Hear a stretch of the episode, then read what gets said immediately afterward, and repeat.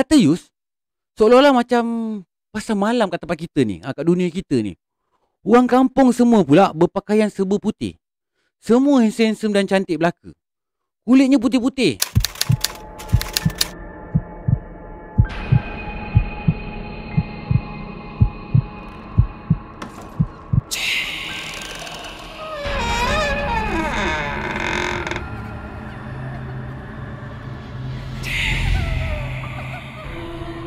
اللهم صل على سيدنا محمد وآله وصحبه وسلم Bismillahirrahmanirrahim. Assalamualaikum warahmatullahi wabarakatuh. Salam sejahtera dan salam satu Malaysia. Apa khabar korang semua? Aku harap korang baik-baik sahaja. Eh, sebab apa kita pun tahu kalau demam je sekarang ni memang problem. Ha, so, aku harap confirm lah maksud demam ni problem lah. Kalau demam je COVID, demam je COVID. So, aku mengharapkan korang semua sihat-sihat je lah. Ha, sebab sekarang ni bila kita dengar kawan-kawan demam, ha, kita agak risau. Ha, tapi kalau aku kawan demam aku tak risau insya-Allah. Eh aku percaya pada takdir Allah Taala. Okey. Okey guys, aku tak nak cerita sembang pasal demam, sembang pasal apa-apa pun, okey. Okey, hari ni aku nak ceritakan kat korang satu kisah benar. Kisah seorang lelaki yang hilang masa dia berkelah dekat Pantai Batu 10 Tanjung Biru Port Dickson ataupun orang panggil Laguna Biru. Okey, kisah ni terjadi pada bulan Mac 2020. Ha, memang top lah cerita ni sekejap masa tu bila keluar kat, ha, banyak berita kan. Cerita ni sebenarnya mengundang pelbagai spekulasi guys. Ha, tapi hari ni yang aku nak ceritakan kat korang melalui satu sumber yang aku dapat melalui sebuah blog. Aku dah letakkan pun linknya dekat bawah ni, dekat aku punya ruangan description supaya korang yang rajin baca boleh tekan link tu dan terus ke blog untuk korang terus baca. Atau kerja yang paling mudah sekali korang boleh buat ialah Korang cocok earphone kat telinga, korang dengar je apa yang aku nak cerita ni. Yang ini paling mudah dan simple guys. Okay guys, aku tak nak membebel panjang hari ni sebab cerita yang aku nak sampaikan kat korang ni pun boleh tahan panjangnya juga. Takut tambah dengan bebelan aku, ah, jadi lagi panjang berjela-jela. Okay, seperti biasa guys, yang mana belum subscribe channel aku ni, bantu aku tekan butang subscribe tu. Tekan sekali butang loceng kalau korang nak menerima notifikasi cerita aku dia akan datang. Yang dah pun subscribe channel aku ni dan selalu support channel aku ni, aku ucapkan ribuan terima kasih kat korang guys. Okay guys, jangan sembang panjang-panjang, jom layan.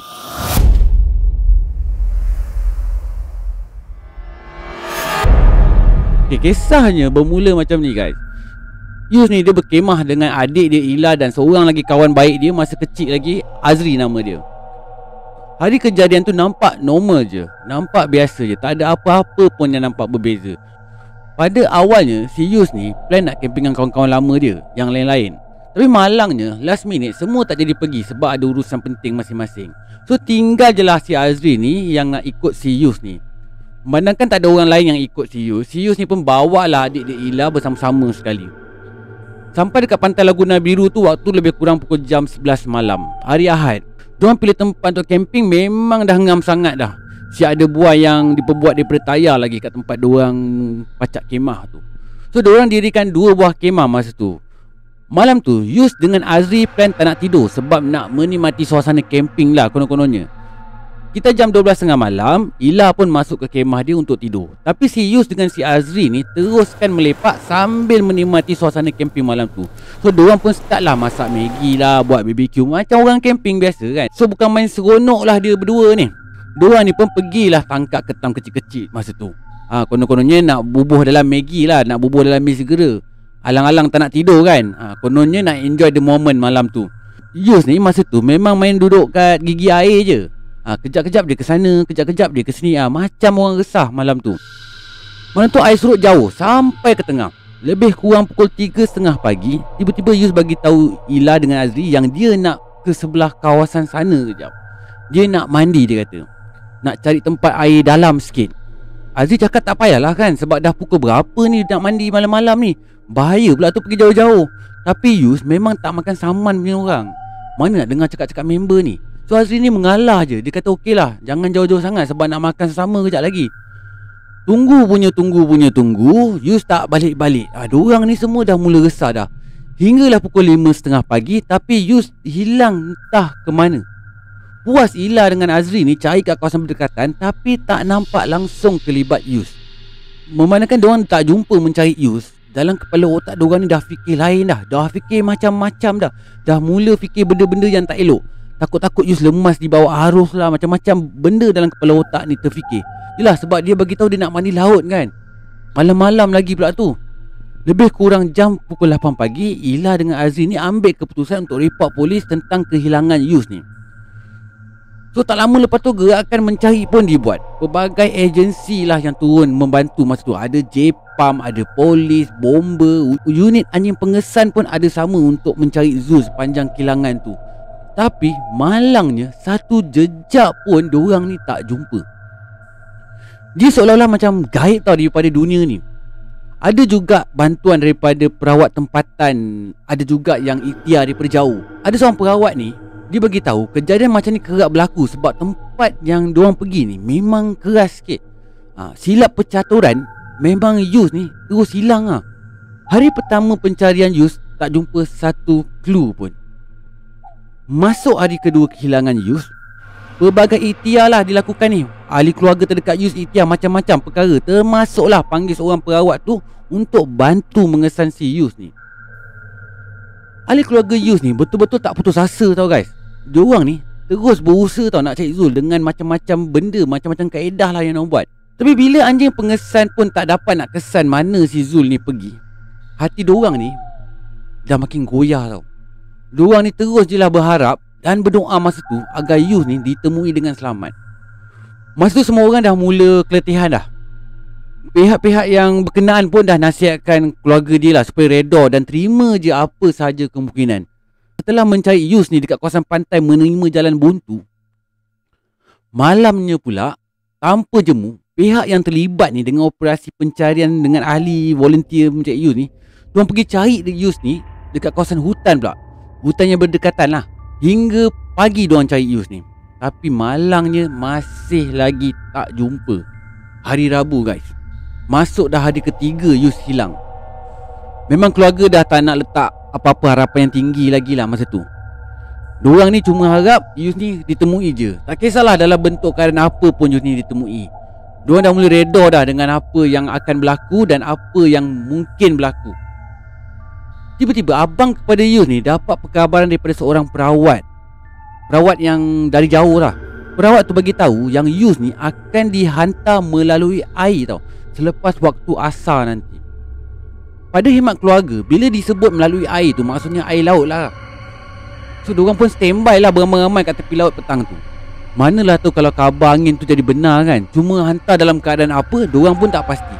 Ha, diorang dah tak kisah dah asalkan Yus ni ditemui je. Itu je yang diorang harapkan.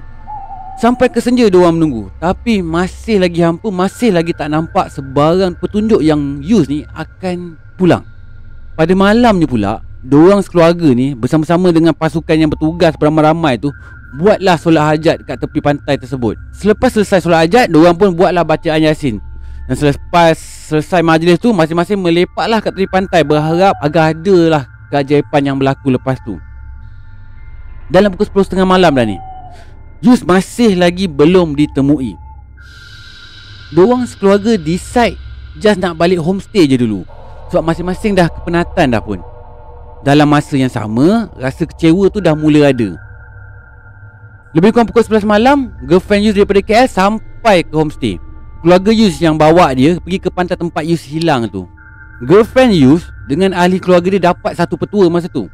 Diorang ni cuma just nak cuba je petua tu. Masa ni dah tak peduli apa pun. Apa-apa yang orang ajar Apa-apa petua yang diorang dapat ni Diorang just buat je. Diorang ikhtiar je. Cubalah selagi mampu Cuba selagi daya. Kalau-kalau benda ni boleh menjadi kan. Sampai kat pantai Diorang pun cubalah betul tu. Diorang pun mulalah kocakkan air laut. Lepas tu diorang selawat Dan panggil nama Jus Lepas tu dia rayu si Jus ni suruh balik. Berkali-kalilah diorang cuba Tiba-tiba Lebih kurang 12.45 pagi masa tu Diorang ni semua nampak Ada satu sosok tubuh manusia Keluar daripada laut. Tak berapa jelas penampakan dia tu sebab bertemankan cahaya bulan je kan Dengan bias lampu daripada kemah penyelamat je kan. Nampak macam sama-sama je.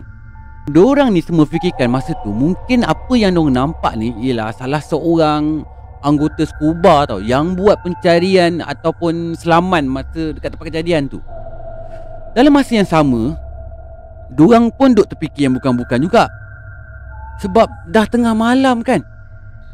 Mereka ni semua ni Diorang ni semua ni diam je. Dan ambil keputusan Tak nak tegur. Diorang terus je tengok je gelagat susuk badan tersebut tu. Susuk badan tu Dia nampak macam lemah sangat Naik ke pantai Kemudian lepas tu dia pusing keluar balik Dia lambaikan tangan. Seolah-olah macam ada orang yang hantar dia ke pantai. Sedangkan yang memahati ni semua ni Yang keluar ahli keluarga dia ni Yang nampak kejadian tu Tak nampak apa-apa pun kat laut tu. Makin lama dia memerhati Waktu tu barulah salah seorang perasan Yang susuk tubuh tu.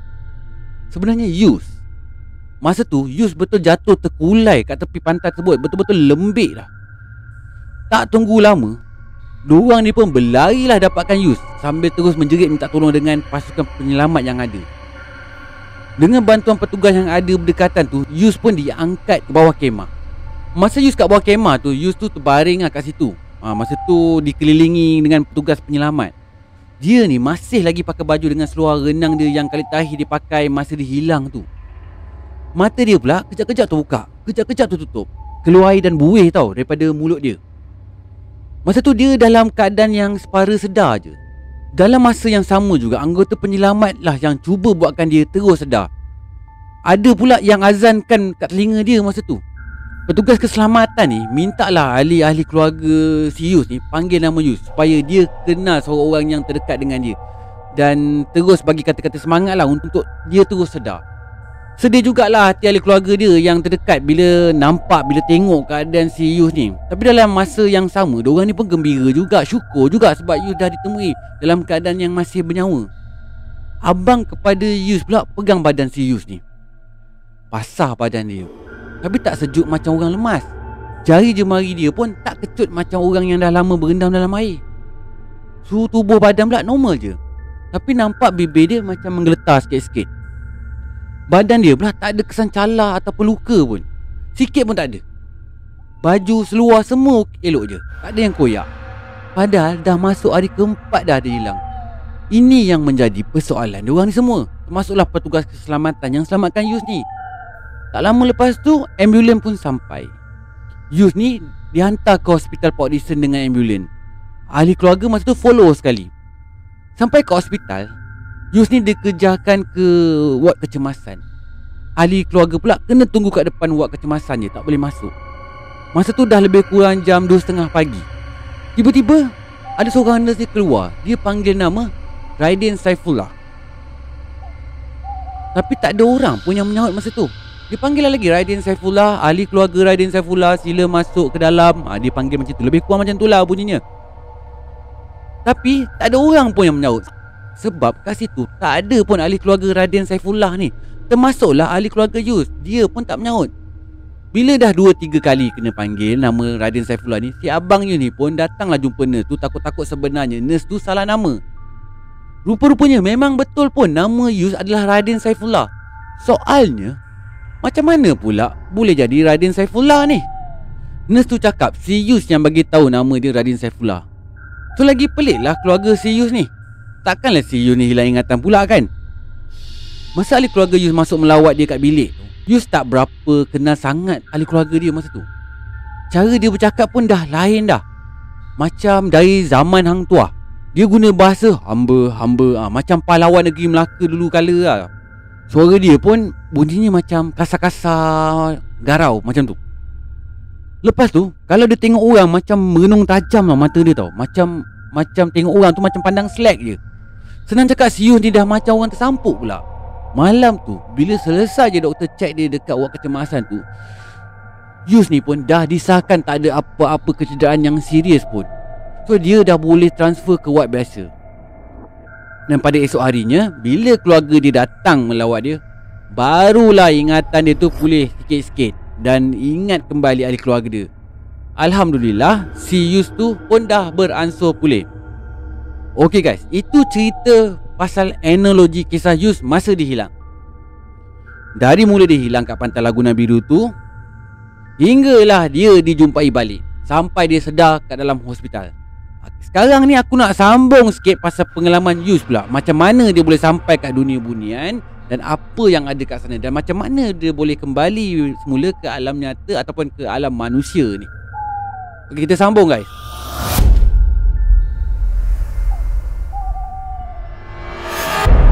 Pagi tu Yus tinggalkan kemah Sambil dia menyusuri pantai.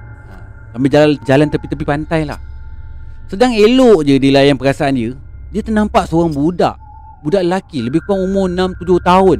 Jalan seorang-seorang Bertemankan dengan seekor kucing hitam Yang sangat manja. Yus mulanya berasa macam hairan. Kenapa ada seorang budak Seorang-seorang kat tepi pantai dia Waktu-waktu macam ni kan? Tak nampak pula ada orang dewasa bersama dengan dia mana mak bapak dia ni pergi? Takkan tinggalkan anak jalan seorang-seorang Waktu malam-malam macam ni? So tanpa fikir banyak Dia datanglah dekat dengan budak tu. Lepas tu main dengan kucing budak tu.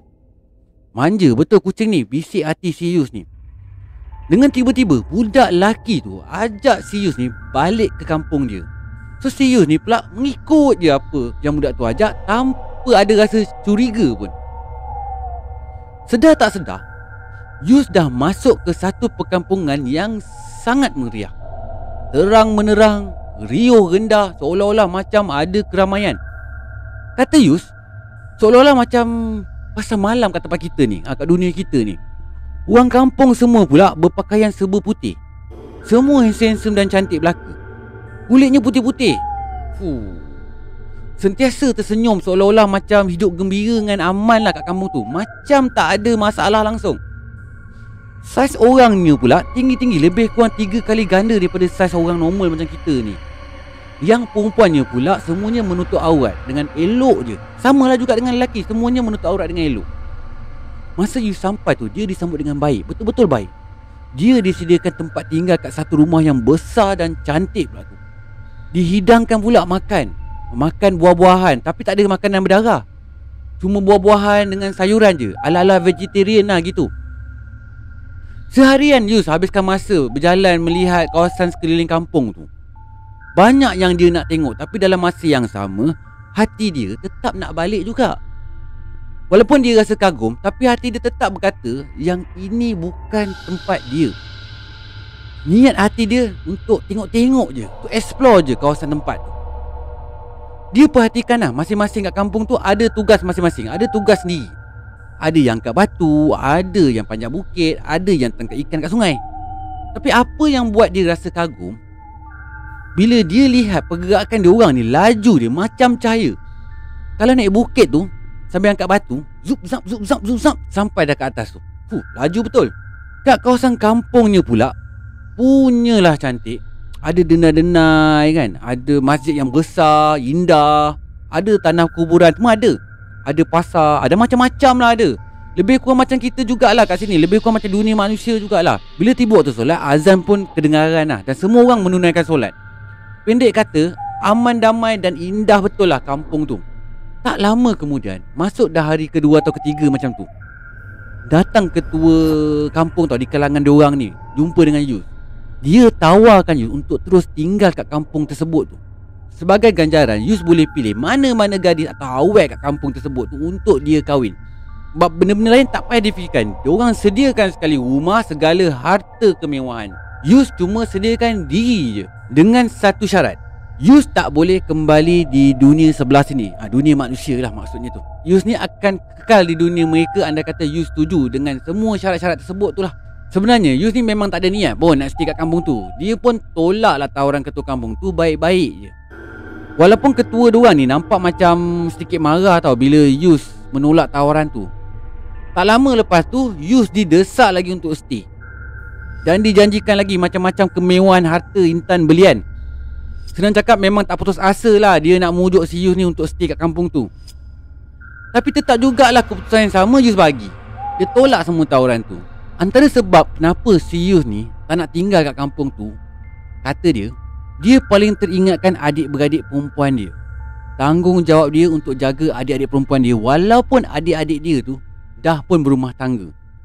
Satu lagi Dia rasa bosan kat situ. Sebab apa? Sebab tak ada game. Tak moden macam kat dunia manusia. Ha, Inilah masalah gamers ni. Masuk hari ke-6 kat dunia bunian ni Yus didesak sekali lagi untuk buat pilihan. Akibat desakan tu, si Yus ni dah mula hilang sabar dah. Dia beranikan diri je tanya kat ketua kampung tu sama ada boleh atau tidak seandainya si Yus ni nak ulang alik daripada dunia, dunia manusia ni ke dunia bunian pada bila-bila masa yang dia suka. Ni Yus punya demand lah. Tapi ketua tu pun cakap lah Tak boleh lah macam tu Kalau Yun setuju untuk stay Maka terputuslah hubungan Yus dengan dunia manusia So bila mendengarkan macam tu Memanglah si Yus ni tak nak stay. Rundingan demi rundingan dibuat masa tu. Bukan rundingan antara Yus dengan ketua tu je Tapi rundingan antara para perawat daripada dunia manusia Dengan mereka juga Untuk hantar Yus balik ke dunia. Ha, Kira ada deal lah. Ha, Bukan deal yang biasa-biasa lah. Ni deal, deal yang underground lah cakap. Yang kita tak mampu nak lihat dengan mata. Setelah Yus pun berkeras untuk balik semula ke dunia sebelah sini ha, Ketua dia orang ni pun seolah-olah dah tak boleh buat apa-apa dah ha, Ternyata mereka tak boleh pun nak paksa Andai kita tak setuju untuk terus berada kat situ. Ha, Dia tak boleh paksa. Ha, Tiba masa untuk balik Ketua dia orang ni arahkan lah beberapa orang untuk hantar Yus balik. Lepas tu Yus dah tak ingat apa-apa dah. Yang diingat masa waktu dia dekat hospital Port Dickson malam tu. Malam yang dia dijumpai tu. Orang-orang yang hantar dia ikut sama rupanya. Bukan hantar sampai tahap tepi pantai je Tapi sampai kat dalam hospital dia hantar Semua berpakaian jubah dengan seban putih Ada jugalah yang kanak-kanak yang ikut hantar si Yus ni Inilah yang menjelaskan kenapa nama Yus tu bertukar jadi Raden Saifullah Rupa-rupanya ada orang daripada sebelah sana tu Masih ada bersama dengan si Yus Masa dalam bilik ward tu Diorang ni sebenarnya masih menunggu-nunggu kalau Yus ni tiba-tiba ubah fikiran. Sampailah masuk hari kedua, ha, nama Radin Saifullah tu hilang. Dan Yus ni bolehlah ingat kembali nama asal dia. Sebenarnya dah hari kedua tu barulah Yus ni sedar yang dia bukan berada di alam bunian lagi dah. So guys, begitulah kisah Yus ni yang disembunyikan ke alam bunian. Fuh, dahsyat cerita ni guys. Aku tak tahulah apa perasaan aku kalau aku yang dijemput ke alam ni. Macam-macam dia offer guys Perempuan, harta, semua dia nak bagi Kalau tak kuat iman ni Kan, confirm boleh terjebak Nasiblah serius ni gamers Sekurang-kurangnya dia ada reason tau Untuk tak nak stay kat situ. Selain daripada kena jaga adik-adik perempuan dia tu. Tak ada sebab pun dia nak stay kalau tak dapat main game. Aku faham sangat lah pasal gamers ni. Memang susah nak buang IP ni. Boleh jadi separuh gila kalau tak dapat main game sehari kan? So kira advantage lah untuk si Yus ni Sebab dia ni kaki main game. Bila sampai kat dunia alam bunian tu Tak ada game untuk dia main Mungkin kalau dunia bunian tu ada sedikit kemodenan Cerita dia mungkin dah jadi lain juga Betul tak? Mungkin lah ini kemungkinan je Apa pun semoga kita ni semua ni Dapat iktibar daripada apa yang berlaku dekat si Yus ni jadikan cerita dan pengalaman Yus ni sebagai satu pengejaran Bahawa kat dunia ni Bukan kita je makhluk yang tinggal ada lagi makhluk ciptaan Allah yang hampir serupa dengan cara hidup kita yang tinggal bersama. Cuma dunia je lah sedikit berbeza. Renung-renungkan guys. Sampai sini je malam mistik kali ni. Aku harap korang enjoy dengan story aku. Korang boleh tinggalkan komen kalau korang suka atau tak pun dengan sebarang cerita yang aku sampaikan kat korang ni. Yang pasti aku harap setiap cerita yang aku sampaikan dapatlah sedikit pengajaran buat kita sama-sama belajar guys. Sebelum aku tamatkan malam mistik kali ni guys Seperti biasa Jangan lupa subscribe channel aku ni Tekan butang loceng sekali Kalau korang nak menerima notifikasi cerita aku di akan datang Okay hingga kita jumpa lagi di malam mistik akan datang Korang jaga diri korang baik-baik. Assalamualaikum warahmatullahi wabarakatuh. Salam sejahtera dan salam satu Malaysia. Goodbye. Malam mistik